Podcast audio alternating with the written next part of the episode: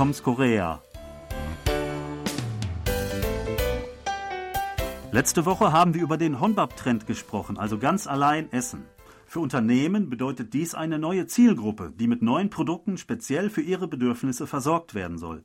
Zum Beispiel schmackhafte und halbwegs gesunde Gerichte zum Selbstkochen für zu Hause, ohne dass man die Zutaten teuer einzeln kaufen müsste oder etwas günstiger in riesigen Mengen, die man dann doch nie verbraucht und am Ende wegschmeißt.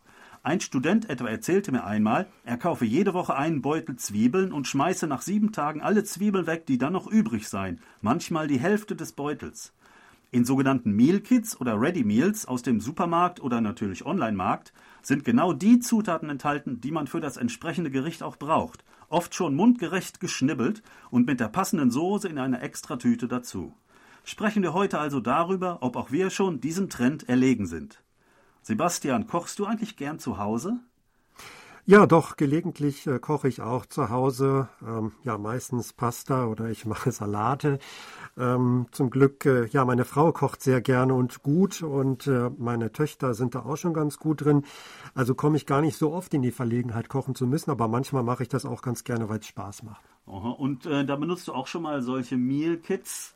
Also Meal Kits haben wir auch äh, manchmal im Kühlschrank, so für Notfälle oder äh, wenn es ein bisschen schneller gehen soll, gerade am Abend. Finde ich sehr praktisch. Äh, da kann ich auch recht einfach koreanische Gerichte zubereiten, etwas, was ich sonst eher nicht mache.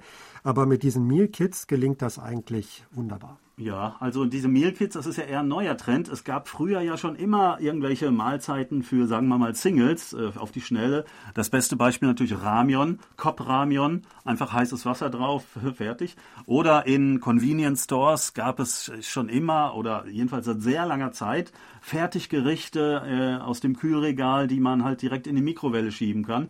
Und äh, Mikrowellen gibt es ja im Convenience Store selbst. Also viele Leute, Singles, Studenten zum Beispiel, ähm, haben ja da eben schnell eine Mahlzeit ähm, gekauft und direkt dort gegessen. Aber diese Meal Kits ist jetzt was Neues, weil man, weil die Zutaten da nicht vorgekocht sind, jedenfalls nicht immer, äh, sondern äh, man sie tatsächlich ja auspacken muss und äh, irgendwie in den Topf oder in die Pfanne in einer bestimmten Reihenfolge. Es gibt ja immer auch ein richtiges Rezept dazu. Ja, das ist also ein richtiges Menü, das man sich zu Hause schnell zubereiten kann. Der Vorteil ist eben, dass alles, was man braucht, schon vorbereitet wurde, also schon geschnitten wurde oder auch richtig portioniert ist. Und äh, dann gibt es meistens drei, vier Schritte, wie man das zuzubereiten hat. Zuerst das Gemüse anbraten, dann das dazugeben, dann dieses noch dazugeben, zum Schluss die Soße drüber. Und der Vorteil ist eben, dass man vielleicht manchmal keine Lust hat, sich etwas zu bestellen oder man möchte auch nicht aus gesundheitlichen Gründen jetzt gleich auf Fertiggerichte zugreifen. Das ist ja wirklich nicht gut, wenn man davon zu viel isst. Und äh, ja, aber richtig aufwendig kochen, erstmal alle Zutaten einkaufen, das möchte man auch nicht. Und dann sind diese Meal Kits einfach ein super Kompromiss. Ja, ähm, es sind, sie kommen ursprünglich aus Schweden übrigens, also vor etwa 15 Jahren ähm, ist das Konzept da erstmals aufgetaucht, dann über Europa und über die USA ist das dann wohl auch nach Korea gekommen.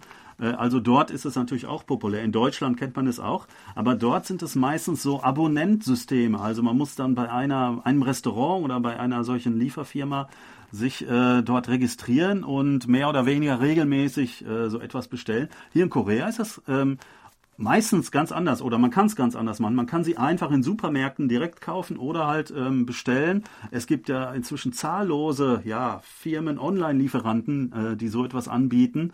Äh, und ähm, äh, ja, also dadurch ist das Angebot natürlich auch größer und sehr variantenreich und es ändert sich auch ständig. Ganz genau. Das Angebot ist sehr vielfältig und es muss ja auch nicht unbedingt so ein Meal Kit sein, dass man wirklich dann zusammenbauen muss, sondern es gibt ja in Korea auch in der koreanischen Küche sehr viele Suppen und die kann man auch einfach so fertig kaufen in der Tüte, also Samgetang oder Solongtang, also mit ein bisschen Fleisch drin. Das gibt's dann alles schon fertig, muss man nur in den Topf geben und es ist einfach ein bisschen gesünder als äh, Mikrowellenessen. Ja, genau. Es ist so ein bisschen ähnlich wie Dosensuppen in Deutschland, ja. Ähm, aber ich glaube, das ist auch erst seit einiger Zeit und inzwischen boomt das wie verrückt. Also die Supermärkte sind voll mit diesen, mit diesen äh, Tütensuppen. Äh, und ähm, ja, ich bin auch ganz begeistert von denen. Also äh, es gibt eine riesen Auswahl und äh, man kommt gar nicht hinterher, alles zu probieren. Ja, und die Sachen sind auch recht frisch, also man kann die nicht ewig aufbewahren im Kühlschrank. Das zeigt also auch, dass die Qualität durchaus stimmt und dass das frische Sachen sind, frische Zutaten. Und ja, also das ist wirklich schön, dass man in Korea also da schon mal nicht verhungern muss, nur weil man nicht kochen kann.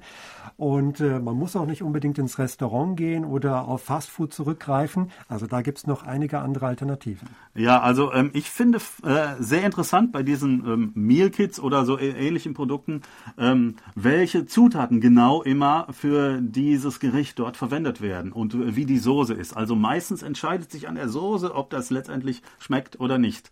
Manchmal ist sie halt viel zu scharf und manchmal viel zu lasch. Ähm, aber ähm, welche Gerichte? Also letztens hatte ich jetzt zum Beispiel wieder irgendein ein Chicken-Gericht und ähm, da war ganz anderes Gemüse drin, als ich selber benutzen würde. Sehr viel Salat, verschiedene Salatarten und so. Also ich selbst benutze, wenn ich äh, selbst koche, meistens äh, immer, eigentlich immer Karotten und Brokkoli. Ich äh, liebe diese Sachen. Dann ist aber meistens meine Pfanne schon voll, dann passt nicht mehr viel anderes rein.